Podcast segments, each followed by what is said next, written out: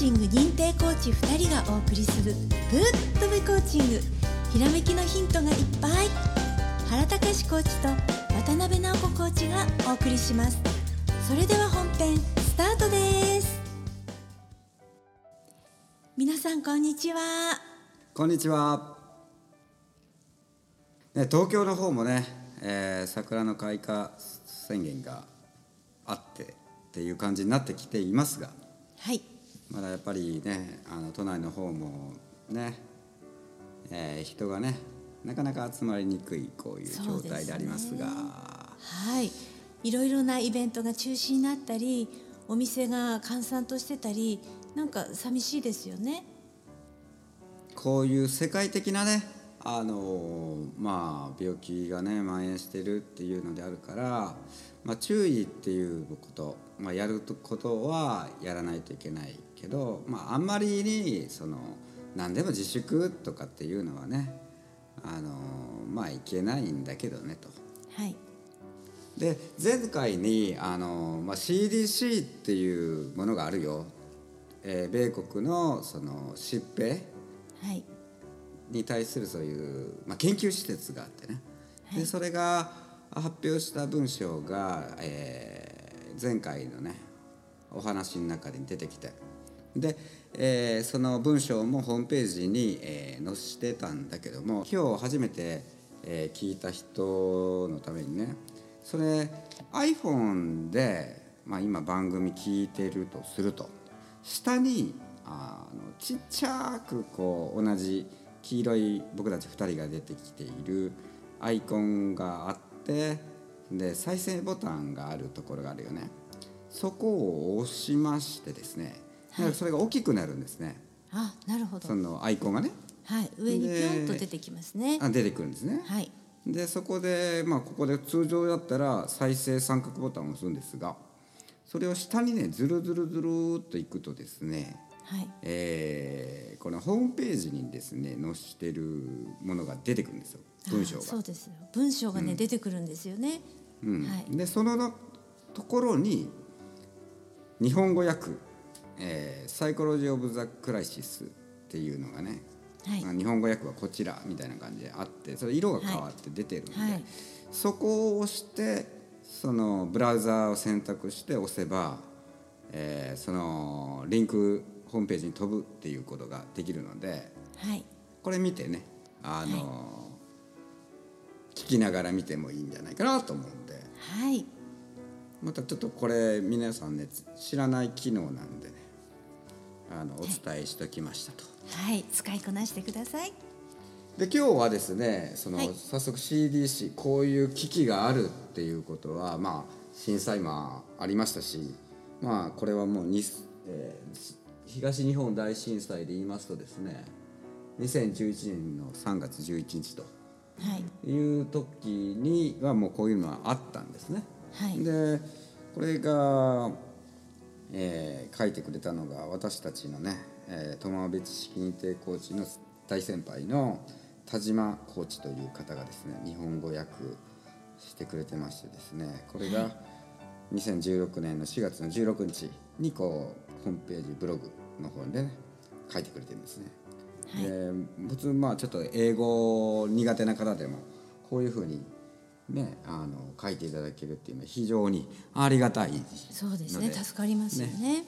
はい。でこれっていうのはもう日々の生活で、まあ、リーダーの方ね会社とかに限らずもうあのお父さんお母さんね。そうですね。ね。家庭のリーダーですからねお父さんお母さんはね。ね。でもっと広くなればそういう市長とか。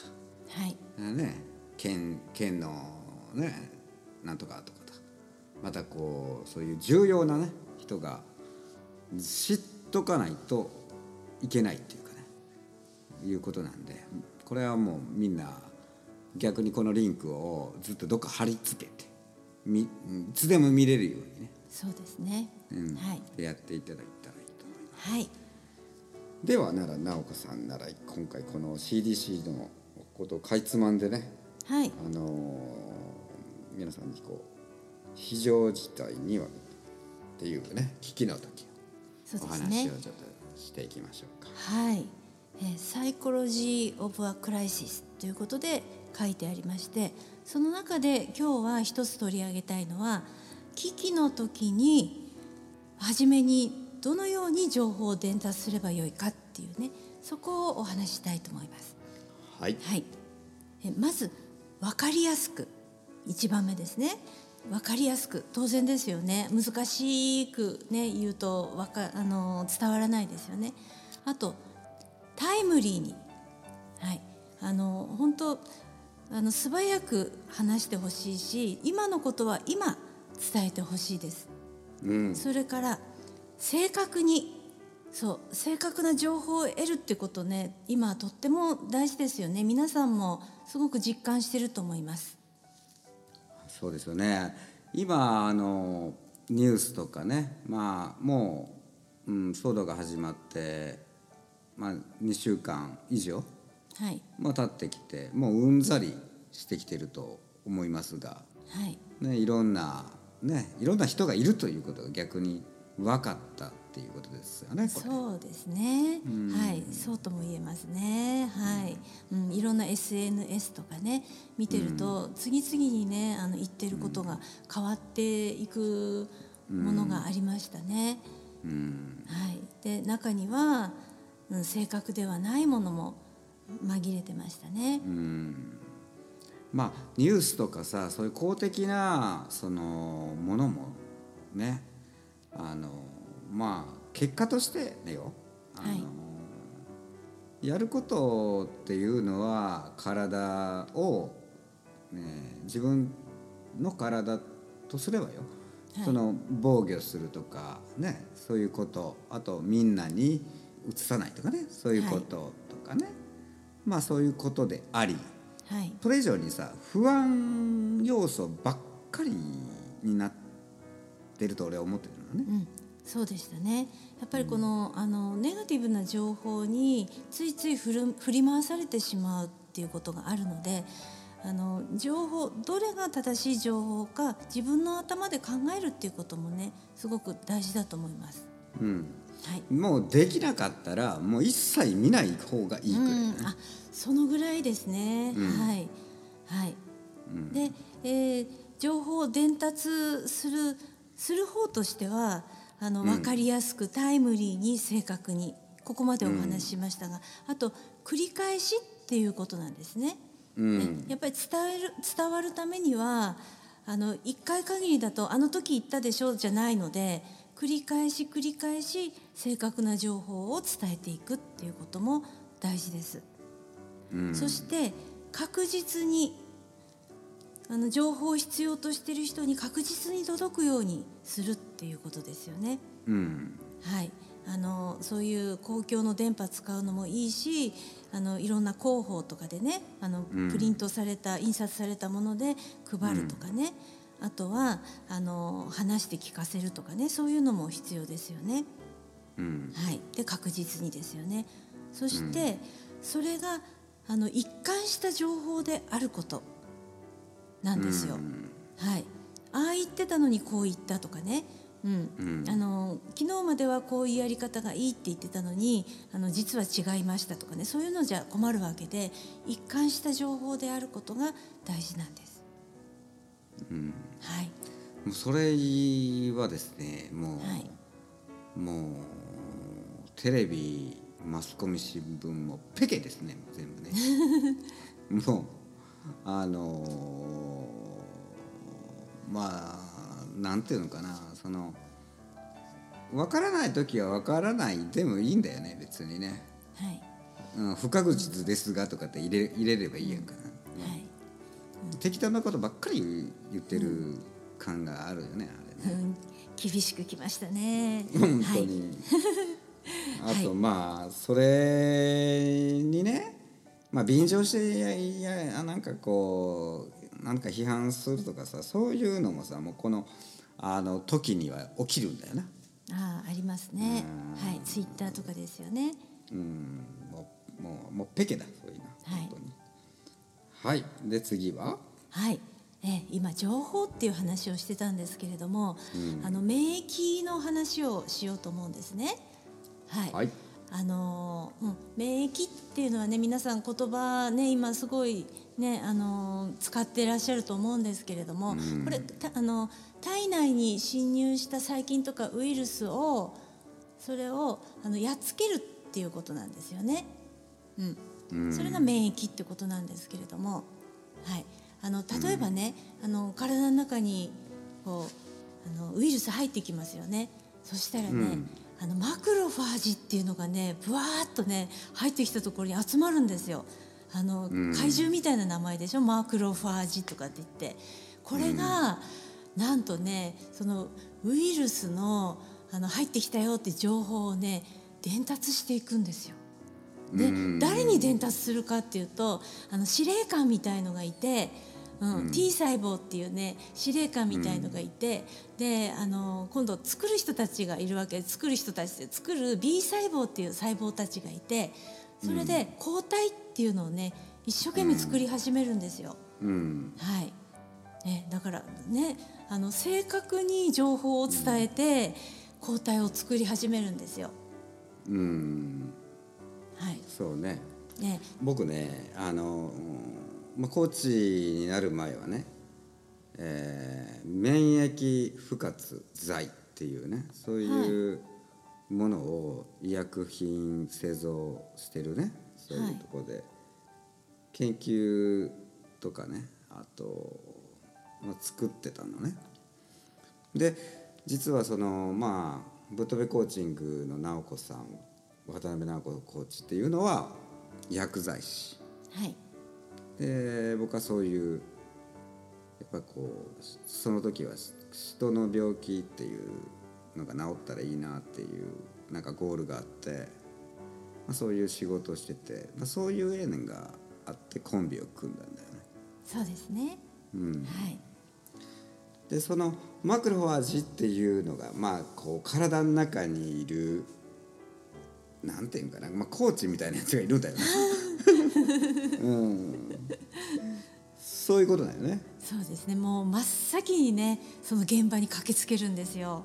うん、ね、そうなんですすごいですね。はい。うん、で、そうで今抗体っていうところまで行ったんですけれども、あの抗体っていうのがね、あの何してるのっていうと、あの体の中の異物を取り除いてくれる。そのために働くんですよ。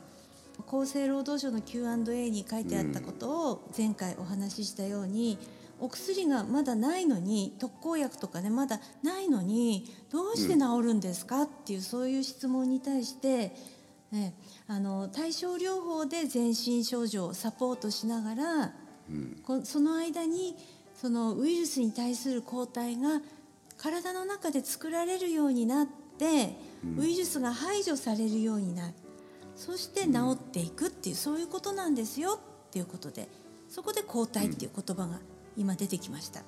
うん、はい、でこの抗体っていうのはタンパク質でできてるんですよ。うんなるほど。はいだからあのタンパク質足りない人はちょっとねタンパク質取るようにしてください、はい、あのよっぽどねお医者さんからねタンパク質あんまり取っちゃダメとかって言われてる人以外はやっぱりこの時期栄養と睡眠が非常に大切で免疫力を維持するためには栄養睡眠って言われてるのでその栄養の一つとしてタンパク質ちょっとねこう頭にね浮かべておいてください。うん。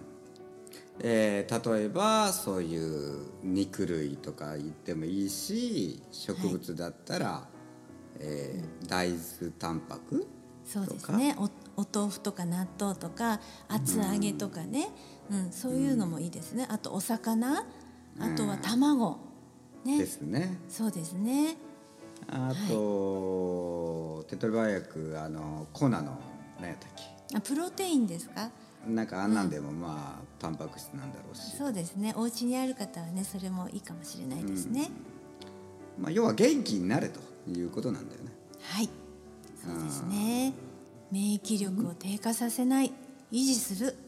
はい、うん、そのためにできることあると思うんですよね、うん、はい。ね。あとまああのー、気持ちということでその、ま要はこう皆さんこうか風邪とか、はい、えまあ、体調崩す時ってどんな時とかって思い出せばいいけども要は今みたいに、えー、三寒四本の寒い暖かい寒い暖かいとかそういう時とかあとどういうのかなあの精神的にまあ今の、うんまあ、そういう不安状況、はい。うん、不安情報を思い込む時。はい。その時っていうのは確実に免疫力が下がっちゃうんでね、うん、そうですね。うん、はいあとこうどういったらいいのかな？そういうまあ長く不安なねことばっかりずっと考えているとその今までの使ってたそのまあポジティブな創造性とかまあいろいろゴール設定とかそういうふうなことをしてた脳でも、えーネガティブなところに燃料を食う、そしてその問題っていうのは自分ではできることはあっても全部計算しきれない、はい。とっても燃料を食うからね。あの今、うん。あの一人一人の方がすることっていうのは自分の体調を整えるっていうこともそうなんですけれどもそれがどういうことかっていうとあのこのねあの患者さんの数が増えていくこのピークがだんだんに上がっていくのをゆっくりにする速度をゆっくりにすることそしてそのピークがあのスパイク状に高くなってしまわないことを今やってるんですよみんなで。ね、そしてその間に今医療の対応の仕方がどんどん体制も強化されてきてます。でこの医療のあの対応の限界を超えないためにあの皆さん一人一人がねご自分の体調を整えてやっていっていただきたいんですよ。でそのピークがどんどんどんどん後ろの方に行くに従ってなだらかになるに従ってその間に重症になった方のための医療の体制づくりっていうのが対応ができるわけなんですよ。そのためにもぜひね皆さん栄養をとって睡眠をとって手を洗いそしてねもしも万が一自分がなってた時のためにマスクをして今からねマスクをしておくとかね。あと部屋あの人がたくさん集まる時はあの心がけて換気をするとかね。そういうのをね覚えておいていただきたいと思います。はい。はい、そうですね直子さん。もうそういうことです。でまあこの CDC ね今さっき冒頭で話した CDC のもの、えー文章をもう一回見てこれ毎回起きることなんで、えー人類は毎回こういうことが起きて乗り越えてきてる、そうですね。はい、えー私の本にも書きましたが、そういうふうなことを乗り越えて今の僕たち、はい。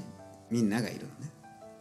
うん、で今これからいろんなその不安なことがあったとしたっていつかそういうふうなあの山が下がってきます。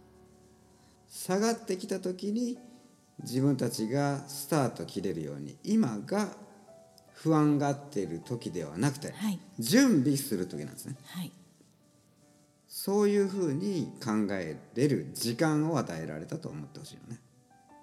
どっちにしたって何かしらのパラダイムシフトは起きるよね。景気が良くなろうが悪くなろうが未来が決めるわけなんだけども、じゃあ自分たちが未来にどうなっていくかっていうことを自分たちが決めてそれから逆算して明日今日これからすることを考えていくという思考パターンに変えるはい。っていうことが大事だよね。そうですね。はい、周りにね影響されてなんかなんか自分の行動を制限される時じゃないんだよね。もう自分で決める。はい、もうそういうふうな感じで、もうしばらく過ごしていってもらえたらなと思います、はい、直子さん本日もありがとうございました。ありがとうございました。浜辺知識コーチング認定コーチ2人がお送りするぶっとべコーチング。今日のお話いかがでしたか？ひらめきのヒント見つかりましたか？この番組の詳細の下の方にある CDC のサイトぜひクリックしてみてくださいね。番組について質問のある方は説明書きにあるメールアドレスにどうぞ。では次回もお楽しみに。